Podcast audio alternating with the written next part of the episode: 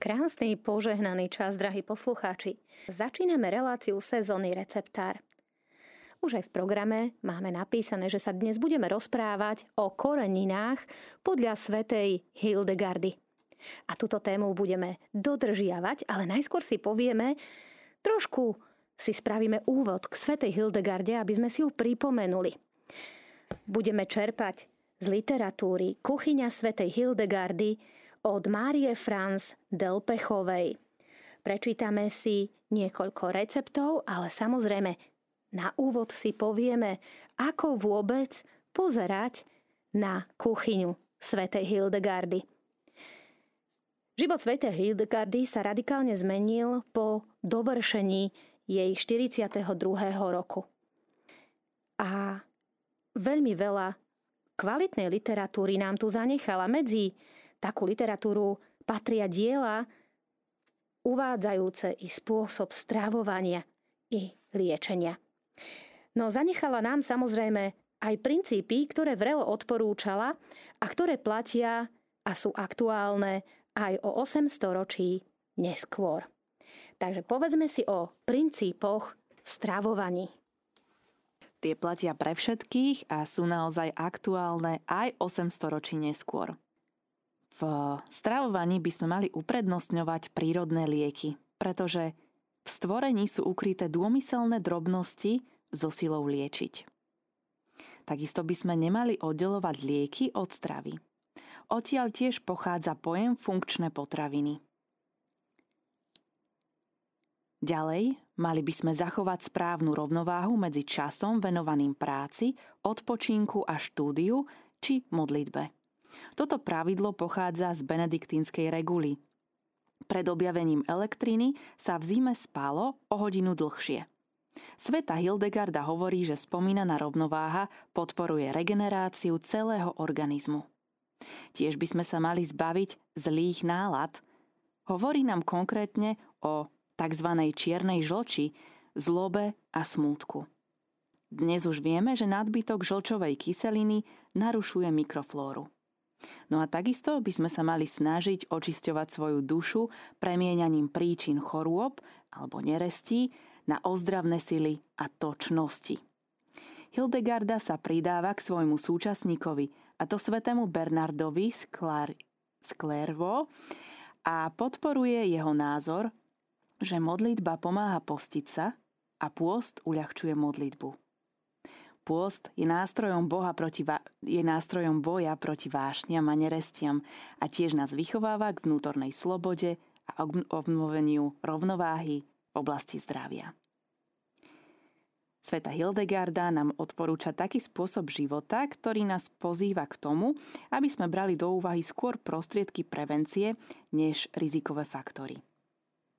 Citujeme, keď duša a telo pracujú v dokonalej harmónii, získavajú obrovskú odmenu v podobe zdravia a radosti. Sveta Hildegarda nám zdôrazňuje, aby sme brali do úvahy všetky tri aspekty nášho bytia, a to teda telo, dušu aj ducha, pretože nám to má aj dnes čo povedať. No a samozrejme, budeme si hovoriť o takých základných princípoch stravovaní podľa Hildegardy z Bingenu. Sveta Hildegarda navrhuje v nasledujúcich receptoch, ktoré si povieme alebo ktoré si spomenieme v tejto i nasledujúcich re, uh, reláciách, jednoduchosť v ingredienciách. Takéto stravovanie nám zaručí vitalitu a zlepší trávenie. Opäť sa naučíme poriadne prežúvať tak, aby sme potravu doslova pili. A to znovu oživí reflex sítosti a potom sa nebudeme prejedať. Sveta Hildegarda nám až na zopár výnimiek, ktoré taktiež uvedieme, odporúča všetky potraviny variť. Medzi takéto výnimky patrí ovocie. Všetko, čo uvaríme, odľahčí náš tráviací systém. A naopak, naše telo bude musieť vynaložiť veľa energie, aby strávilo surovú zeleninu, ktorú konzumujeme. Jej príjem by mal byť preto obmedzený. No a čo nám ešte vysvetľuje Sveta Hildegarda? Tiež vysvetľuje to, že najlepšie sú potraviny, ktoré pochádzajú z lokality, v ktorej žijeme. Potraviny, ktoré odporúča nakupovať, majú teda pochádzať prednostne z ekologického poľnohospodárstva. Majú byť čerstvé a pokiaľ možno v surovom stave a lokálne. Sveta Hildegarda bola zástankyňou konzumácie lokálnych potravín už dávno pred nami. A myslím si, že práve tento trend je aj dnes veľmi taký uh, aktuálny, presne ako teda Sveta Hildegarda hovorí, že uh, mali by sme naozaj sa stravovať práve tými potravinami, ktoré pochádzajú z nášho regiónu. No, drahí poslucháči, teraz bude malá otázka na vás, pretože o Svetej Hildegarde a jej základných ingredienciách sme si už v minulosti niekoľkokrát hovorili. Čo považuje, alebo akú potravinu považuje Sveta Hildegarda za kľúčovú, najdôležitejšiu? Spomínate si, čo sme si povedali, čo treba mať určite v špajzi, na čo netreba zabúdať? V relácii Sezónny receptár rozprávame sa o kuchyni podľa svetej Hildegardy, aj o jej koreninách a rôznych ingredienciách. No Danielka, povedzme si teda, ktorá potravina patrí medzi tie najdôležitejšie, s ktorými liečila sveta Hildegarda? Tak je to špalda. No a čo je na tej špalde také špecifické, čo je také význačné? No špalda vlastne patrí medzi hlavné potraviny, ktoré liečia naše telo, ale aj dušu. A táto obilnina bola hlavnou témou vedeckého kongresu v Nemecku už pred viac ako desiatimi rokmi. Z pohľadu liečiteľstva ide o skutočný poklad, pretože ako napísala aj sama sveta Hildegarda, tomu, kto konzumuje, prispieva k zdraviu tela i krvi. Spôsobuje v človeku radostného a veselého ducha. Čiže toľko uh, napísala, teda povedala samotná Sveta Hildegarda o tejto potravine. No a dnes už vieme, že táto obilnina obsahuje niečo ako predchodcu serotonínu, ktorý upravuje našu náladu. Nehybridná špalda obsahuje iba špaldové bielkoviny, žiadne pšeničné. Nezamieňajme si ich s pšeničným lepkom, ktorý je sám o sebe silným alergénom. Nehybridná špalda môže obsahovať až do 20 bielkovín, zatiaľ čo pšenica ich vo všeobecnosti obsahuje približne 12% Špalda, pochádzajúca z dávnych odrôd, nekrížená so pšenicou, bola vybraná doktorom Herckom a laboratóriom Jura v 70. rokoch minulého storočia. No a proteíny obsiahnuté v lepku špaldy sa líšia od tých, ktoré sú v, šp- v pšenici. Špalda skrížená so, so pšenicou môže obsahovať až 65% pšeničných bielkovín. Nebude mať teda rovnaké terapeutické vlastnosti ako čistá špalda. Bude tu teda značný rozdiel. Ale o špalde si povieme viac na budúce, pretože témou dnešnej relácie je okrem toho, že si hovoríme základné ingrediencie, Chceme sa dnes zamerať na bylinky, koreniny, ale samozrejme my vám povieme aj trošičku viac, respektívne prečítame vám z knižky Kuchyňa svätej Hildegardy. Bylinky a koreniny podľa svätej Hildegardy, okrem toho, že ozvlášňujú kuchyňu, aktivujú traviace šťavy a robia potravu lepšie vstrebateľnou. Eliminujú to, čo Hildegarda nazýva zlými šťavami. Medzi koreninami nájdeme štyri najslávnejšie hviezdy. No ktoré sú to, Danielka? Tak je to Alpínia galganová, Ďalej, hrejvá, koreni, teda hrejvá korenina, ktorá posilňuje srdce a môže sa používať napríklad do polievok, omáčok či šalátových nálevov. Ďalej je to trahok rímsky a o ňom povedala sveta Hildegarda. Je užitočný a dobrý tak pre chorých, ako aj pre zdravých. Oddialuje chorobu, dokonca ju odháňa.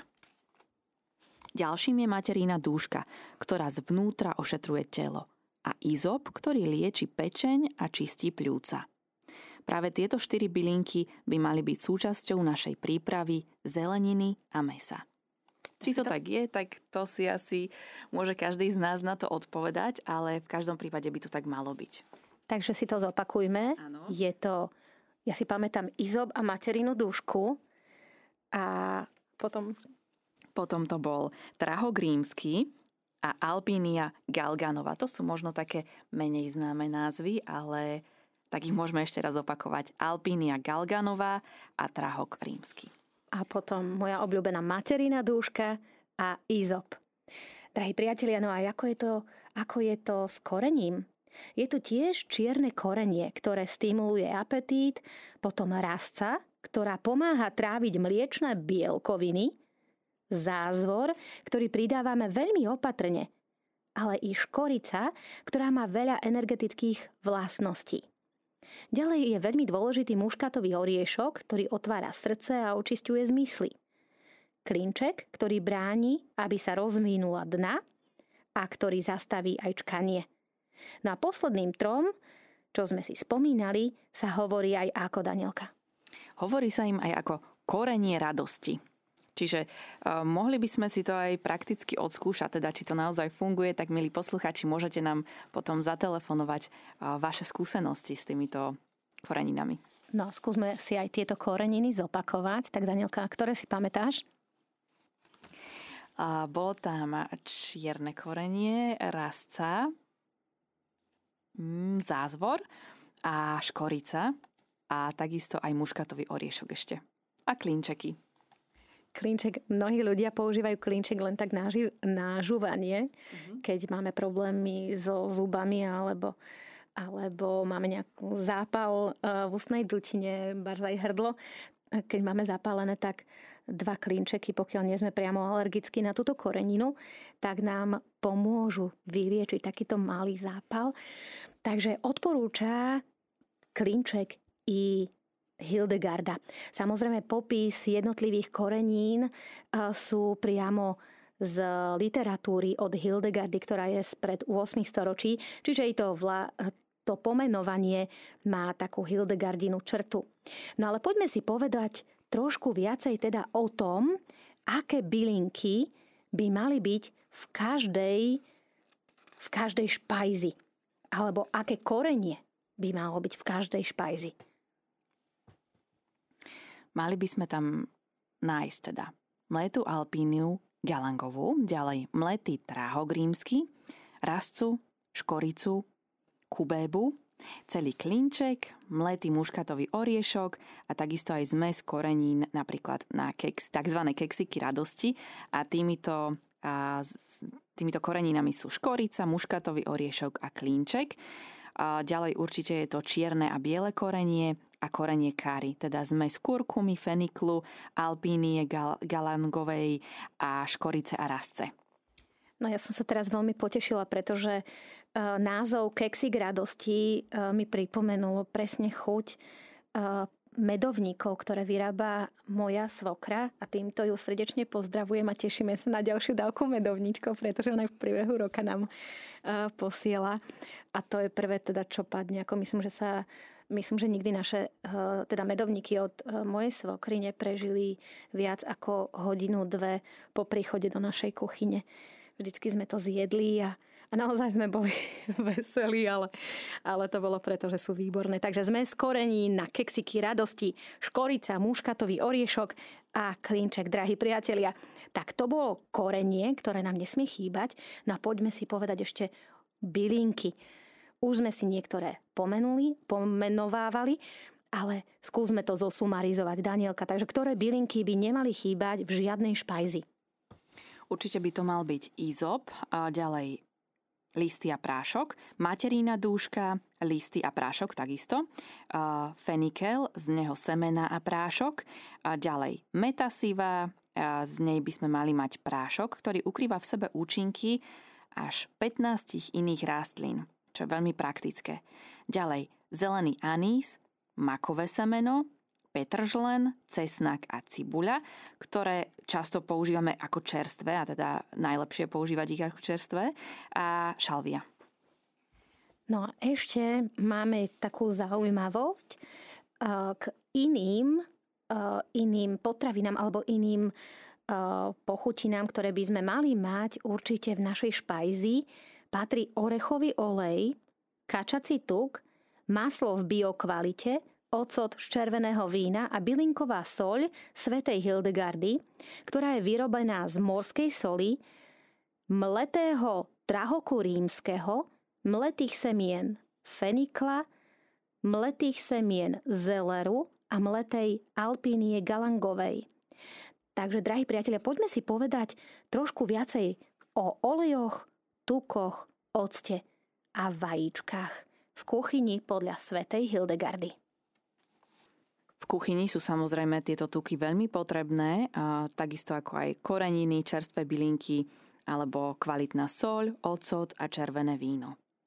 Maslo v biokvalite z maselnice, či už krauské, kozie alebo ovčie, je veľmi dobré na krajec chleba, ako aj na varenie. Okrem masla však používame v kuchyni aj ďalšie živočíšne tuky. Dnes už poznáme priaznivé vlastnosti, zvlášť niektorých, medzi ktoré patrí na, e, i tuk z vodných vtákov. A Hildegarda nám hovorí napríklad o tzv. husacom tuku. Slúžia však výlučne na varenie oleje z prvého lisovania zastudená, teda extra panenské a panenské, a treba skonzumovať čím skôr. Majú byť uskladnené v tmavej sklenenej flaši, chránené pred vzduchom a slnkom a slúžia nám na ochucovanie. Môžeme si vybrať medzi napríklad konopným olejom. Sveta Hildegarda o ňom hovorí, že zdravie ukrýva práve v semene a olejom z orechov, ktorý zase obveseluje. Tie sú vhodné napríklad do šalátov. Spomíname však iba oleje, o ktorých sa zmienuje Sveta Hildegarda. Pokiaľ ide o vajíčka, tak Hildegarda schváľuje konzumáciu len slepačích. Treba povedať, že zväčša nájdeme v obchodoch iba tento druh. Musia však pochádzať z biochovov, kde majú sliepky dostatočný výbeh na tráve. Je ľahké vymenovať potraviny, ktorých kvalitu naša sveta vyzdvihuje. Bolo by však riskantné a odvážne začať menovať tie potraviny, ktoré by spomedzi všetkých, čo zaplavujú dnešné obchody, Hildegarda schválila. Nebudeme teda pridávať nič, čo Hildegarda nepovedala. Chceme skonštatovať, že 25-ročná skúsenosť autorky tohto diela a teda tejto knižky, z ktorej čerpáme a mnoho svedectiev od tisícov klientov, ktoré má, potvrdzujú, že stravovanie podľa princípov svätej Hildegardy funguje aj dnes a prinavracia zdravie. Človeka, ktorého trápia ťažkosti, nezaujíma teória, ale výsledok a o ňom svedčia mnohé svedectvá. Drahí poslucháči Rádia Mária, stále Počúvate reláciu Sezónny receptár, kde sa dnes rozprávame práve o kuchyni svätej Hildegardy. Rozprávame sa o tom, čo nám odporúča zaradiť do jedálnička. V uplynulom vstupe sme hovorili o koreninách, ale taktiež o olejoch, tukoch a takisto aj o vajciach či octe, ktorý odporúča používať sveta Hildegarda. Poďme sa teraz pozrieť na potraviny, ktorým by sme sa mali vo svojom jedálničku vyhýbať. Potraviny, ktorých konzumovanie Hildegarda neodporúča, treba však rovno poznamenať, že toxické potraviny spomínané v mnohých knihách neexistujú. Sveta Hildegarda nebola extrémistkou a snažila sa nájsť zlatú strednú cestu. Nevravela teda, že pór je jed, ale že nie je dobrý ani pre chorých, ani pre zdravých. Ak ho však predsa len chceme používať, treba ho vopred súrový namočiť do soli a octu. Takto upravený je vhodný na konzumáciu. Na to isté platí i o kapuste. V závislosti od našej telesnej stavby a zdravotného stavu by sme sa nemali vyhýbať. Nezabúdajúc pritom na, tom, že, na to, že brokolica, aj keď je moderné používať ju pri rôznych dietach napríklad, pochádza práve z kapusty. Spomedzi ovocia, ako hovorí sveta Hildegarda, jahody neprinášajú nič dobré, ani chorému, ani zdravému, pretože rastú blízko pri zemi v znečistenom vzduchu. V jej dobe to bola nepochybne pravda, no dnešné jahody vznikli skrížením s inou rastlinou a to pôvodom z Čile. Nejde teda o rovnaké ovocie, pôvodnou európskou rastlinou sú práve lesné jahody. Stále však platí, že jahody môžu spôsobiť známe alergie, no určite sa neotrávime, ak ich v sezóne zopár zjeme. Rovnako to platí aj pre broskyne. Tie nie sú vhodné ani pre chorých, ani pre zdravých. No ak ich chceme jesť, treba ich ošúpať, vybrať kôstku a naložiť ich do vína s trochou soli a čierneho korenia. Vysvetľovala by sveta Hildegarda, ako si ich pripraviť, ak by išlo o jedy? O slivkách napríklad píše, pre chorých sú nevhodné, no ak ich predsa len chceme požívať, treba tak robiť s mierou. Spomedzi mies bravčové nie je vhodné ani pre chorých, ani pre zdravých, pretože spôsobuje choroby, hovorí sveta Hildegarda. V istých prípadoch však môže aj liečiť.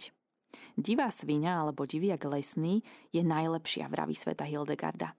Čo by povedala dnes o ošípaných z intenzívnych chovov? Ich meso nie je o nič lepšie než konské meso, ktoré je ťažko stráviteľné. V našej relácii Avšak sa však nebudeme zaoberať receptami z potravín, ktorým by sme sa mali nejako vyhýbať, no samozrejme, že i keby sme z takýchto potravín ochutnali, určite sa neotrávime a nespáchame žiaden hriech a vybevák možno nejaký hriech maškrtenia, ale to je teda už iná vec. Poďme si povedať o tom, čo by sme podľa svätej Hildegardy určite mali mať v našej špajzi tak v prvom rade je to špalda, zrno. Pšenica jednozrná má najlepšiu chuť a nelepí sa na zuby. Pšenica špaldová, pozor však, aby nebola krížená. Tá je lacnejšia. Ich výživové hodnoty sú vynikajúce. Ďalej by sme mali mať vločky, jemne mleté, špaldovú múku, celozrnú, polocelozrnú, respektívne polohrubú a bielu nakysnuté cestá. Ďalej by sme mali mať krúpicu, cestoviny a špaldové krúpy. Kváskový chlieb, sucháre, chlebiky z pufovaného špaldového zrna a pufované zrná. Na veľmi zaujímavou je i ďalšia potravina, ktorá podľa mňa nie je až tak bežná u nás. A touto potravinou sú gaštany. Momentálne je práve aj ich sezóna. A gaštany gaštany v podobe múky, sušeného alebo a, sušené, alebo takisto aj varené spôsobom sous vide. A to znamená, je to metóda varenia, pri ktorej sú potraviny zabalené vo vákuvových vreckách, varené dlhý čas pri nízkej teplote, tesne, presne stanovenej. No a ďalšou potravinou je konope ktorú používame vo forme oleja alebo olúpaných semien. No a samozrejme k tejto časti patrí i korenie, bylinky a iné tuky, ktoré sme si už hovorili, čiže veľmi rýchlo zhrnieme korenie. Mali by sme mať vždy k dispozícii mletu alpiniu galagangovú, pardon, galangovú, mletý trahok rímsky, rastú škoricu, kubébu, celý klinček, mletý muškatový oriešok. Zmes korení na keksiky, moje obľúbené, škorica, muškatový oriešok a klinček, no a ďalej čierne a biele korenie. Curry zmes samozrejme je súčasťou tejto sady a je to zmes kurkumy, feniklu, alpínie galangovej, škorice a rastce. No a k bylinkám poďme si zopakovať i tie. K ním patrí izop, ktorý využívame, teda z ktorého využívame listy a prášok, materina dúška, fenikel, meta sivá a ďalej zelený anís, makové semeno a petržlen, cesnak a cibuľa. A ešte pridávame aj šalviu, ktorú teda pridáva sveta Hildegarda. No a k takým doplnkovým potravinám patrí orechový olej, kačací tuk, maslo v biokvalite, pozor ocot z červeného vína, bylinková soľ, svätej Hildegardy, ktorá sa skladá z morskej soli, mletého trahoku rímskeho, mletých semien fenikla, mletých semien zeleru a mletej alpínie galangovej.